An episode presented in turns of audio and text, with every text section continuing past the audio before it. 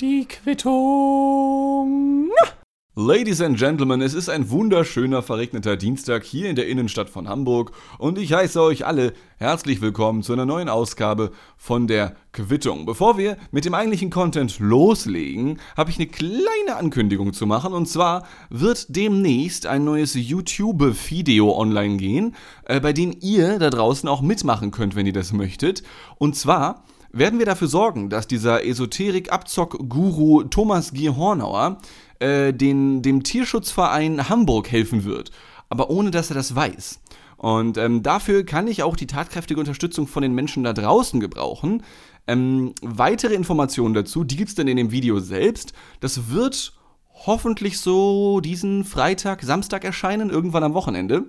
Je nachdem, wie schnell ich mit den äh, Aufnahmen, mit dem Schnitt sein werde. Denn Gleich, wenn die Quittung hier durch ist, ja, werde ich sofort mit den Aufnahmen für das neue Video loslegen. Äh, es wird hoffentlich sehr, sehr großartig und ich äh, stehe sogar in Kontakt mit dem Tierschutzverein in Hamburg. Ähm, ich hoffe, wir können ein bisschen was reißen.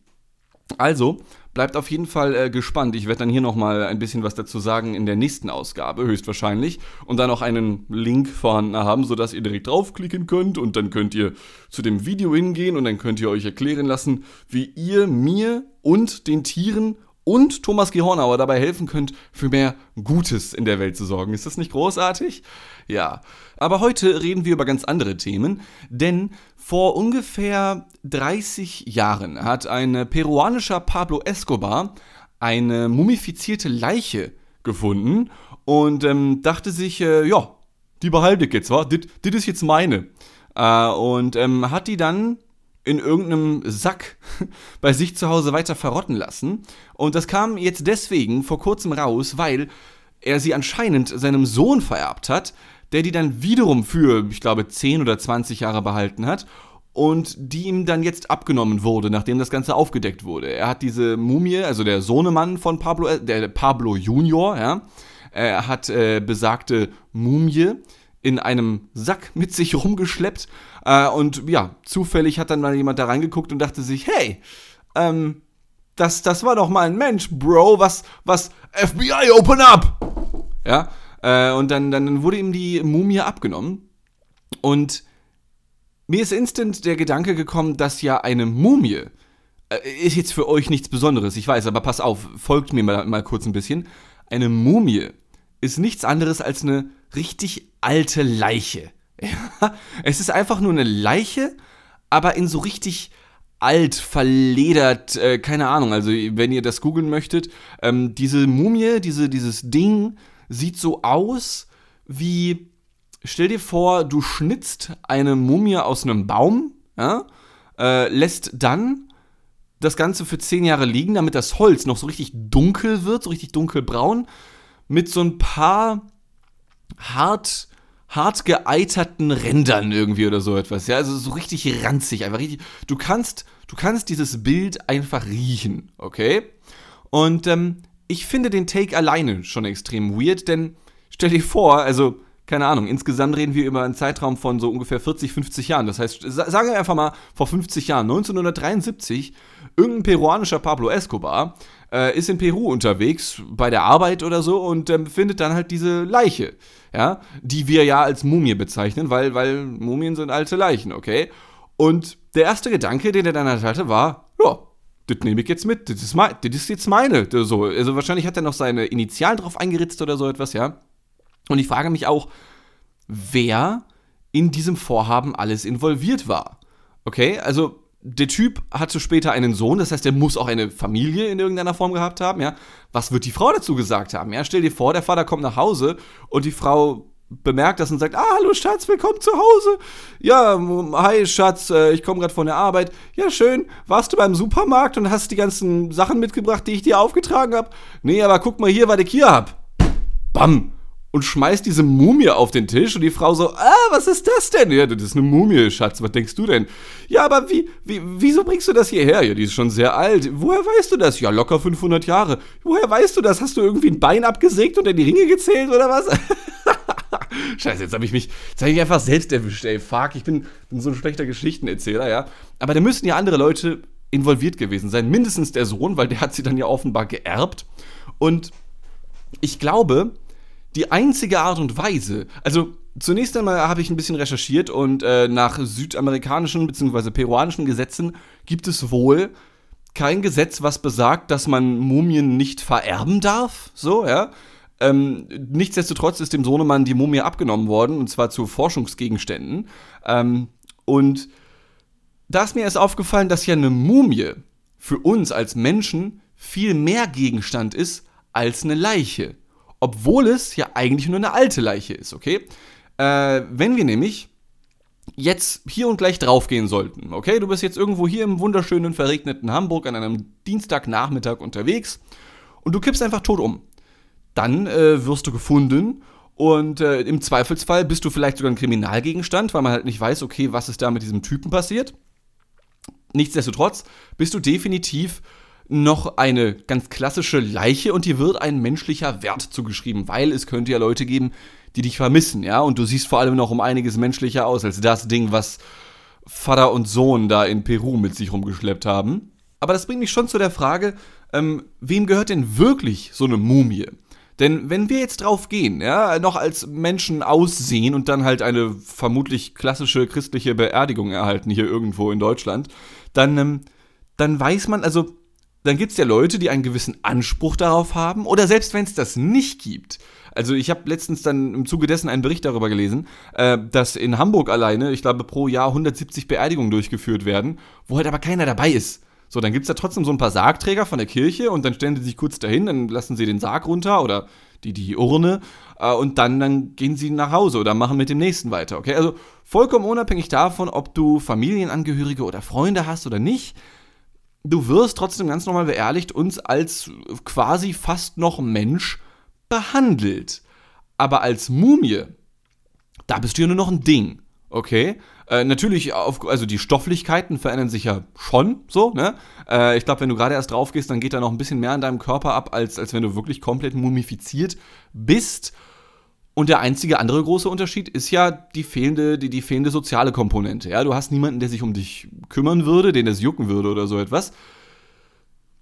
Und dementsprechend ist es offenbar legal, äh, sich eine Mumie zu halten, aber als es erwischt wurde, kam dann trotzdem irgendeine Universität an und hat den Anspruch darauf erhoben und der Staat meinte dann auch, yo, die Mumie gehört jetzt euch. Ich, ist, das, ist das staatlich legaler Diebstahl? So? Wird der Sohnemann da. Ich meine, ich kenne den Gegenwert einer Mumie nicht. Ich weiß nicht, wie viel man dafür auf Ebay bekommen würde. Aber ich glaube, wenn ich jetzt der Sohn wäre und ich bin damit aufgewachsen, dass Vater halt eine Mumie besitzt äh, und, ich, und, ich, und ich erbe diese Mumie dann, ich glaube, dann hätte ich in meiner Sozialisation und in meiner Erziehung schon so den Drive gehabt, yo, das ist jetzt meine. Und irgendwann wird dieser Juan, so haben sie diese Mumie genannt, äh, irgendwann wird dieser Juan meinem Sohn gehören. Ja, aber nee, denkst du, da kommt dann die staatliche Universität Lima aus Peru an und sagt halt, ja, nee, Bruder, also wir wollen wissen, wie alt es ist und ob es ein Mann oder eine Frau ist und äh, woher es kommt, ja, das ist jetzt unsere. Ich, hm, also äh, gibt man da, oder beziehungsweise gibt man da noch einen Finderlohn? Das kann ich mir auch vorstellen. Wenn du irgendwo eine, eine, Brieftasche findest oder so, Brieftasche ist auch so ein altdeutsches Wort, ne? Aber wenn du irgendwo Gegenstände findest, die offenbar jemandem gehören, kannst du dafür einen Finderlohn bekommen. Ich weiß nicht, ob du den sogar einfordern kannst, da bin ich jetzt äh, meiner rechtlichen äh, Expertise doch ein bisschen überfragt. Aber wenn du eine Mumie findest, kannst du dafür einen Finderlohn verlangen. Ich fände es ja eigentlich nur fair, wenn der Sohn eine, eine Finder, einen Finderlohn bekommt, im Sinne des Vaters, der leider schon verstorben ist. Oder haben sich Vater und Sohn das Finderlohnrecht verspielt, dadurch, dass, wenn das jetzt nicht aufgedeckt worden wäre, vermutlich diese Mumie auf ewig im Privatgesitz geblieben wäre. So, also ist das dann, also offensichtlich fühlt sich ja jemand auf der Welt um diese Mumie bestohlen. So, sonst hätte man den beiden die Mumie nicht weggenommen. So. Also haben sie, haben sie ihr Recht auf Finderlohn verspielt, dadurch, dass sie gesagt haben, ja, nee, das ist jetzt meine, ich behalte die jetzt einfach? So? Es scheint ja so zu sein. Wobei man äh, denen zugutehalten muss, dass sie jetzt, soweit ich weiß, keinen Schabernack damit betrieben haben. Ja, also, ich meine, stellen wir uns mal vor, so eine 40- oder 50-jährige Europäerin hätte diese Mumie gefunden, Wallah, ich schwöre, die wären in irgendeinem fucking Vorgarten zu Halloween gelandet, oder? Also, gerade so diese Frauen, die halt gerne schwarz tragen, so äh, aus der Boomer-Generation, die sich selber so als Hexe bezeichnen oder diese, irgendwie diesen Fable auf, auf Hexen haben. Kennt ihr diese Frauen? Ja? Hallo Mama. die halt so, so Sachen sagen wie, ja, ich bin halt so eine kleine Hexe. Irgendwie, irgendwie haben mittelalte Frauen in, in Deutschland so diesen, diesen weirden Take auf, äh, ja, diese, diese warzenhaften, äh, Schreckgespenster auf, auf alten Besen. Ähm, da, da bin ich mir ziemlich sicher, da werden, da werden böse Sachen mit der Mumie passiert. Und das wissen wir über Vater und Sohn aus Peru nicht. Die haben die einfach nur behalten. Ich weiß nicht, ob ich das weirder oder wen, weniger weird finden sollte. So oder so ist es ein komischer Take, weil du halt einfach. Äh, äh, warum behältst du diese Mumie? Warum behältst du diese Mumie? Ich verstehe es halt einfach nicht. Und ganz ehrlich, als Vater, der die findet, 1973, äh, der wird doch safe mal, also der wird mindestens einen Sniff genommen haben, vielleicht sogar mal einen Geschmackstest, oder? Also mal ganz, ganz ernsthaft, ähm, so wie wir Menschen drauf sind, wir Menschen sind ja ein bisschen Banane, das ist ja auch nicht schlimm, aber in einer Zeit ohne Internet, in Peru, ja, äh, wo du vielleicht einen Job hast, vielleicht aber auch nicht. Ich weiß jetzt, ich hole jetzt hier die Klischees raus, okay? Äh, aber der, der, wird, der wird doch mal probiert haben. Der wird doch bestimmt mal probiert haben. Also ich schwöre euch, wenn ich jetzt hier in Hamburg eine Mumie finden sollte, irgendwo in meinem Keller, dann hätte ich zunächst mal ein rechtliches Problem. Ja, denn dann hätte ich sie auf meinem Privatbesitz gefunden. Äh, und zum anderen, wenn ich sie dann verstecken würde, ich glaube, irgendwann würde ich.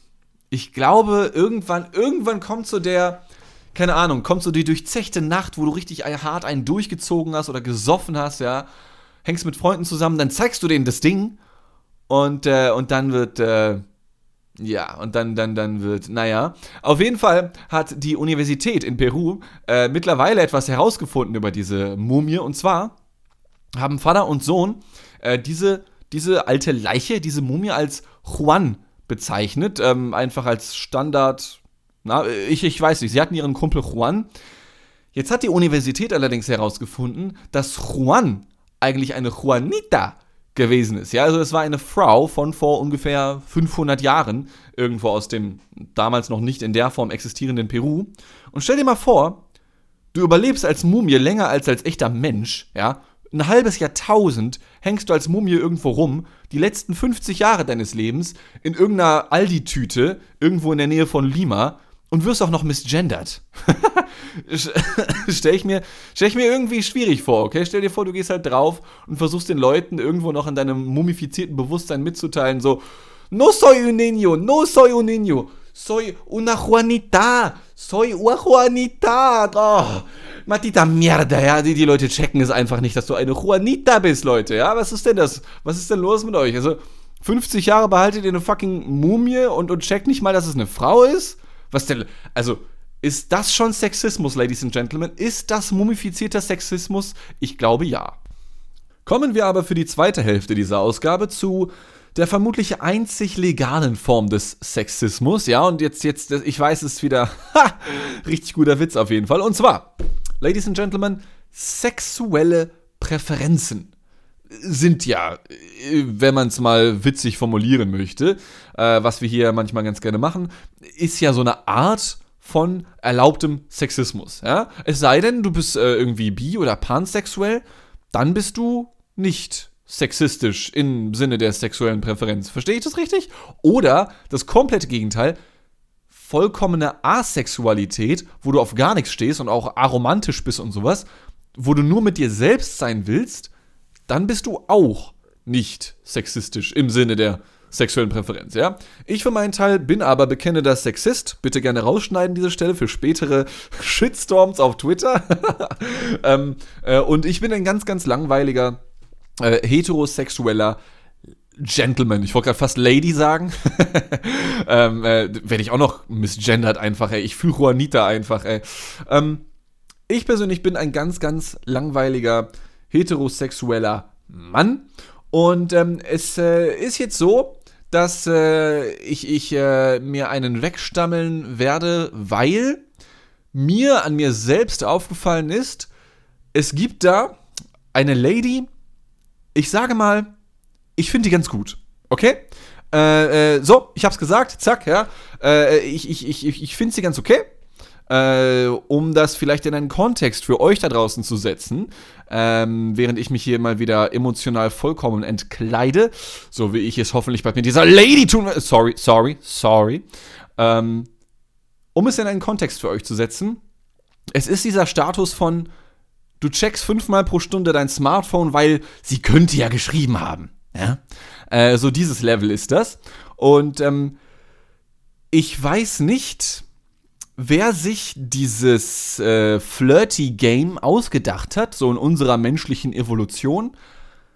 Aber ich würde den Publisher gerne verklagen. Also wahrscheinlich war das THQ, vielleicht auch 2K Games, die machen ja auch nicht mehr viel, glaube ich, oder? Vielleicht vertue ich mich da jetzt auch.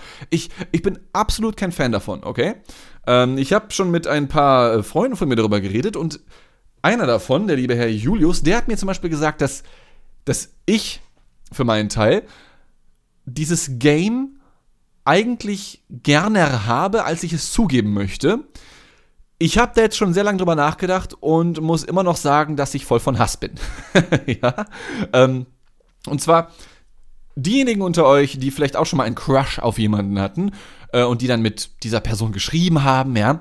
Man, man, man kennt es ja, dass wenn man dann so miteinander hin und her schreibt, dass dann bestimmte Sachen geschrieben werden, Themen angesprochen werden, die man wahlweise flirty interpretieren könnte, aber auch nicht flirty interpretieren könnte, ja. Und ähm, von dem, was mein aktueller Eindruck ist, muss ich sagen, von, also von dem, von dem Schreibverhalten, welches besagte Lady und ich da äh, momentan täglich pflegen, ich glaube, zumindest von meinem Gefühl her, finde ich sie cooler, als sie mich cool findet.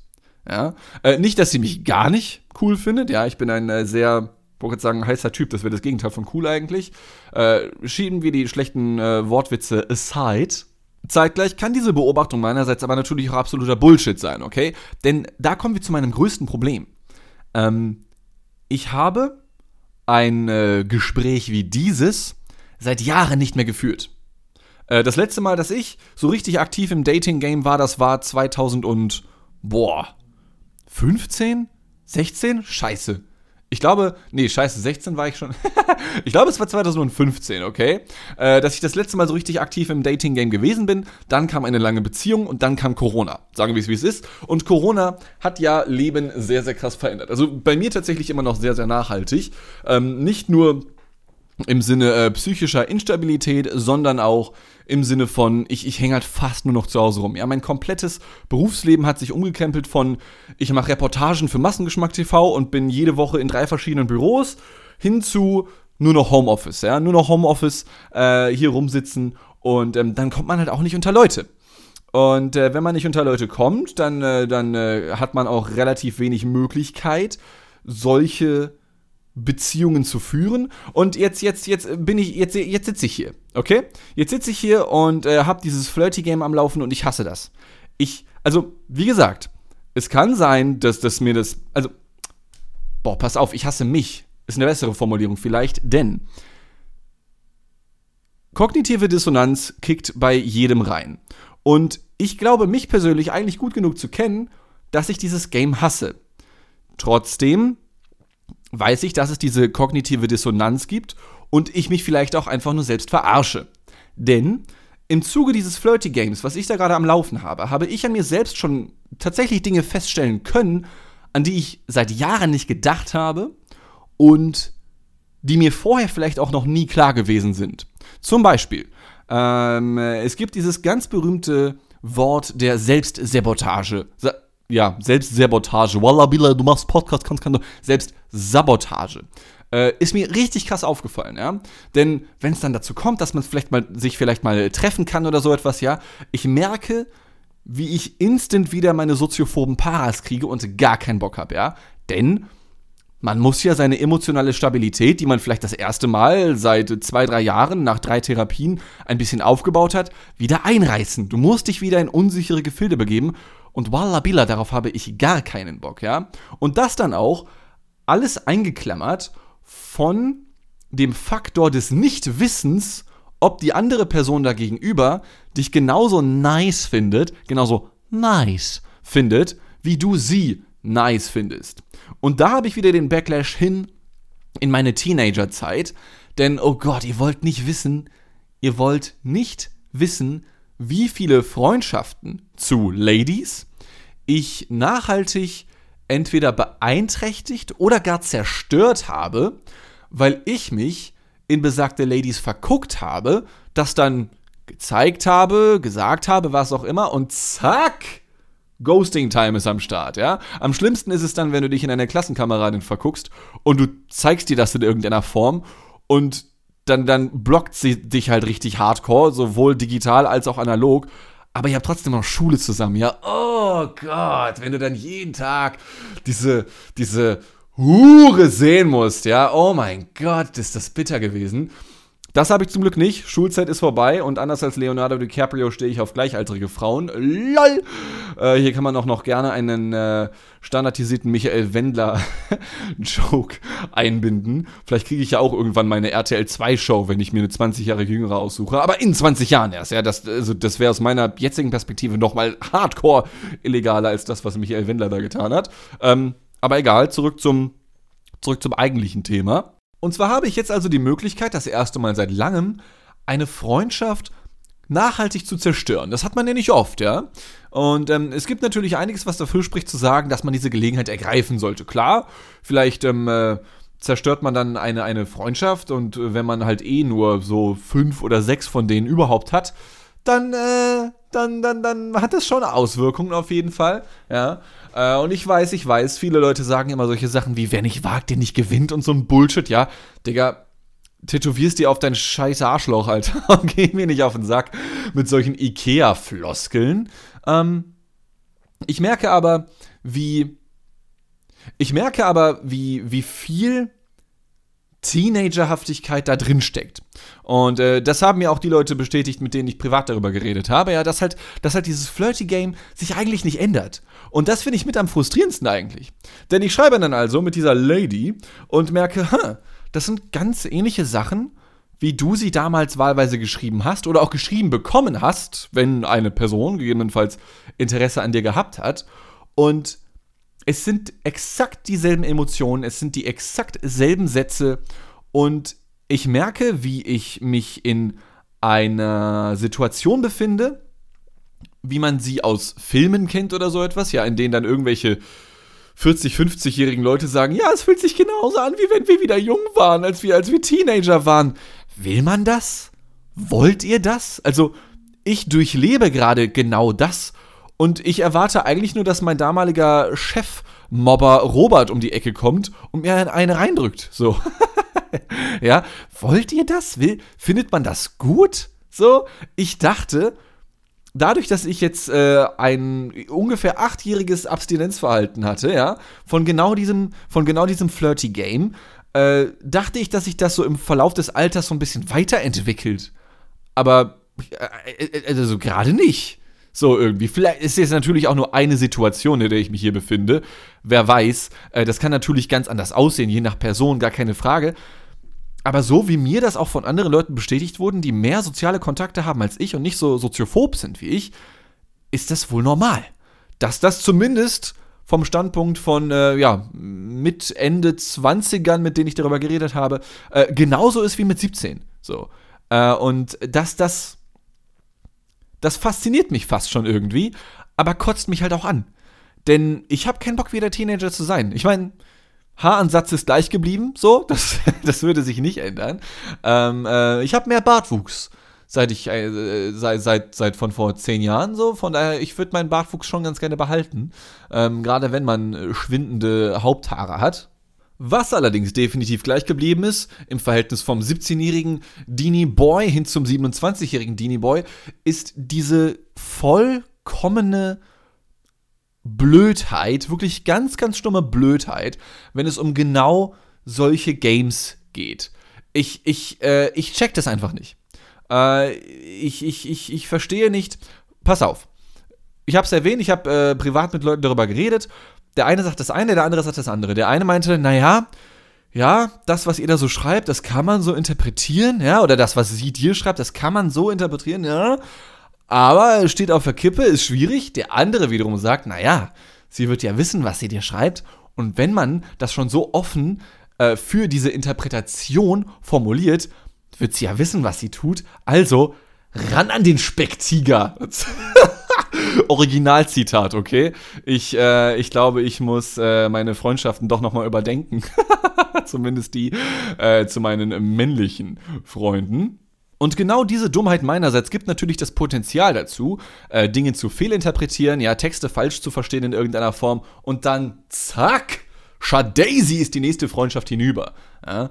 Äh, und darauf habe ich, hab ich keinen Bock. Ja? Ganz genauso wie diese generelle emotionale Unsicherheit. Und ich, ich, ich weiß natürlich, dass das eine, dass es natürlich auch eine Frage der Perspektive ist. Denn äh, Menschen finden ja, soweit ich das äh, durch meine Recherchen herausgefunden habe, äh, solche Games genau deswegen so spannend, weil es ja irgendwie unsicher ist und man hat halt nicht die Gewissheit, ob A oder B zutrifft oder so etwas, ja. Aber da bin ich leider ein äh, Miesepeter, wie es aussieht. Ja, das ist, das ist, glaube ich, so eine der, der großen Erkenntnisse, die ich an mir festgemacht habe. Es ist halt genau diese Unsicherheit, die die andere als Spannung verkaufen würden, die ich aber, die ich aber nicht brauche. Ja, mein Leben ist schon spannend genug. Ähm, äh, für, für mich zumindest. Es ist schon nervenaufreibend genug. Dann brauche ich nicht noch mehr Nervenaufreibung durch, durch andere Menschen, an die ich mich potenziell vielleicht auch irgendwann reiben könnte. Aber wenn der Weg dahin so, ich wollte gerade sagen, steinig und schwer ist, ganz, ganz schwieriges Zitat heutzutage. Aber wenn der, wenn der Weg dahin von solchen spannend unsicheren Wegen äh, oder von, von solchen spannend unsicheren Methodiken auch umgeben ist, boah, Alter. Also, ey, versteht ihr, Versteht ihr, mein Bankkonto ist schon spannend genug, um es mal so zu formulieren. Ja, wenn ich da drauf gucke, da habe ich genug Spannung. Ich, ich, ich, ich brauche das nicht noch in anderen Lebenssituationen. Aber gleichzeitig ähm, hat natürlich jeder Mensch, so auch ich, selbstverständlich Bock auf, äh, auf das Kennenlernen von anderen Menschen, auf Beziehungen zu anderen Menschen. Gar keine Frage.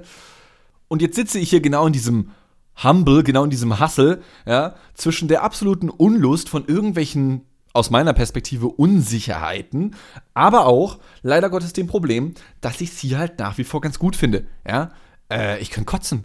Ich könnte einfach kotzen, gar keinen Bock. Am besten, am besten gleich blockieren, ja. Und, und, was mir auch noch aufgefallen ist, ja, nicht, dass äh, wir begeben uns jetzt mal ganz kurz nochmal in äh, moralisch schwierige Gefilde. Ähm, ich habe dadurch, durch die emotionalen Erfahrungen, die ich aktuell jetzt gemacht habe und aktuell auch noch mache, ähm, so ein bisschen verstanden, wie Stalking entsteht. ja. Ohne das jetzt in irgendeiner Form äh, rechtfertigen zu wollen oder so etwas. Und ich selber bin auch kein Stalker, also glaube ich zumindest, äh, nicht, dass ich wüsste. Beziehungsweise es sei denn, es zählt halt schon zu Stalking zu gucken, okay, ist sie online so? Schreibt sie mir jetzt? Ähm, dann, dann, bin ich, dann bin ich ein Stalker. Okay, ja, dann, dann, dann bin ich einer. Safe Call. Aber ich, äh, ich glaube, ich habe jetzt verstanden, welches Gefühl einen zum Stalking verleitet. Denn wenn du erst einmal einen Crush auf eine Person hast, dann hast du natürlich Bock auf den Kontakt zu dieser Person und willst dann dafür sorgen, dass du möglichst viel Kontakt zu ihr hast, suchst Situationen zu ihr auf, damit man sich zufällig im selben Café begegnet oder so. so zumindest würde man es in einer Rom-Com so machen, ja. Und ich merke aber an mir, Gott sei Dank, ähm, diese Selbstkontrolle zu sagen, ey yo, du hast sie jetzt schon zweimal geschrieben, du schreibst sie nicht noch ein drittes Mal, so innerhalb von, von einem Tag oder so etwas, ja, ohne dass eine Reaktion ihrerseits drauf, äh, das machst du nicht, das machst du nicht. Und ich glaube, Stalking ist gleich Crush haben plus Klammer auf, minus Selbstkontrolle, Klammer zu. Ich glaube, das ist, ich glaube, so hätte Einstein es auf jeden Fall formuliert. Ich glaube, das ist Stalking oder zumindest der Anfang von Stalking. Soweit ich das mal gelesen habe, zählen da ja auch noch irgendwelche Machtverhältnisse mit dazu, die man ausleben möchte oder Besitzverhältnisse, Besitzansprüche oder sowas an dieser, an der anderen Person. Aber ich kann mir vorstellen, dass das der Anfang von Stalking wäre, ja, dass du halt einfach dich dieser, diesen, diesen Emotionen vollkommen hingibst ohne irgendeine Form der Selbstkontrolle einfach in den Grind gehst, in den absoluten Grind, äh, bis du dann irgendwann im Knast landest. Im Zweifelsfall. Ja, ich glaube, so entsteht Stalking. Kann das sein? So, jetzt mal auf einer ganz, ganz Mikrokosmos-Ebene, auf einer ganz, ganz klein gedachten, emotionalen Ebene gesprochen? Kann ich mir zumindest vorstellen. Irgendwie, ja. Äh, aber, wie gesagt, ich habe diese Selbstkontrolle, zum Glück. Zum Glück. Ähm, äh, Finde ich auch ganz gut, tatsächlich, diese Selbstkontrolle zu haben. Aber naja, ähm, ich glaube, das war genug für heute. Äh, ich werde euch natürlich auf dem Laufenden halten, was YouTube-Videos angeht und so. Bei diesem hochemotionalen Scheiß, ähm, äh, da werde ich euch auch auf dem, Laufen, auf dem Laufenden halten, machen wir uns nichts vor. Also, aber, aber äh, dezent, dezent, ja. Ich, ich, manchmal kommt es mir vor, als wäre die Quittung hier so ein bisschen auditives Reality-TV, oder? Ich weiß auch nicht. Die erste Hälfte geht es dann um irgendwelche fucking Mumien, ja, die ihre Besitzverhältnisse gewechselt haben und dann halt wieder um irgendwelches, ja, Single-Gameplay, äh, First-Person-Shooter, Reality-TV, was irgendwann auf Netflix Ganz by the way, Schlussgedanke noch, ne, bevor wir mit der, mit, mit der Quittung hier aufhören. Ich habe jetzt äh, das erste Mal seit langem wieder bei Netflix reingeschaut und in den Top 10 Serien in Deutschland waren vor kurzem jetzt, ich glaube, zwei oder drei verschiedene Reality-TV-Formate, so Too Hot to Handle oder Sex Life und wie sie alle heißen. Äh, ist das nicht so ein bisschen der Beweis dafür, dass, äh, dass Reality-TV eigentlich nicht scheiße ist? Zumindest von dem, was wir. Also, natürlich ist Reality TV scheiße. Das ist so, so eine dieser Worthülsensätze, bei denen alle das so unterschreiben würden. Ja, finde ich, finde ich geil, finde ich scheiße geil. Äh, stimme ich, stimme ich komplett zu. Aber wenn wir es wirklich alle scheiße finden würden, ich meine, Netflix lebt ja wirklich nur von, von dem Nutzerverhalten. Und wenn dann zwei oder drei Reality-TV-Shows in den Top 10 der Sendelisten äh, landen bei, bei, bei Netflix, wir sind schuld, oder? Also, also vor 10, 20 Jahren war es bei Holger Kreimeier bei Fernsehkritik TV, ähm, bester Name EU West, by the way, war es total einfach zu sagen, ja, die senden nur Schrott. RTL und Sat1 und RTL 2 und Vox und Frauentausch, alle senden nur Schrott. Boah, Labila, wir wollen das, oder? Also, jetzt haben wir doch den Beweis, dank Netflix.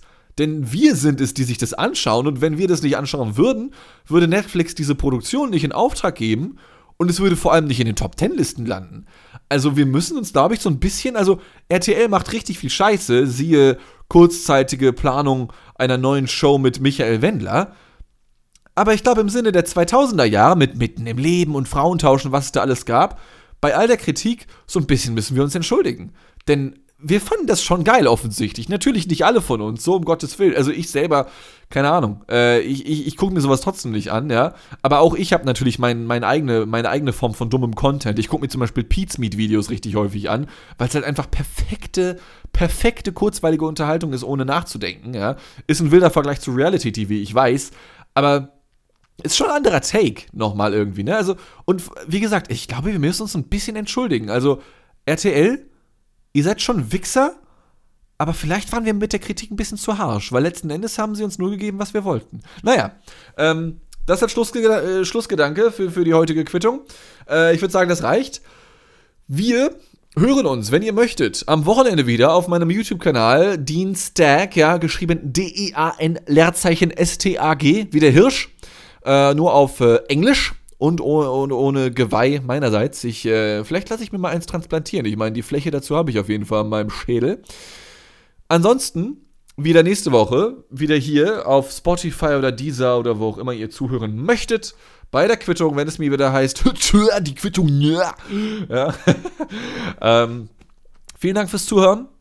Bis nächste Woche. Seid lieb zueinander. Äh, bleibt gesund. Und, äh, und bis zum nächsten Mal, ne? Tschüss.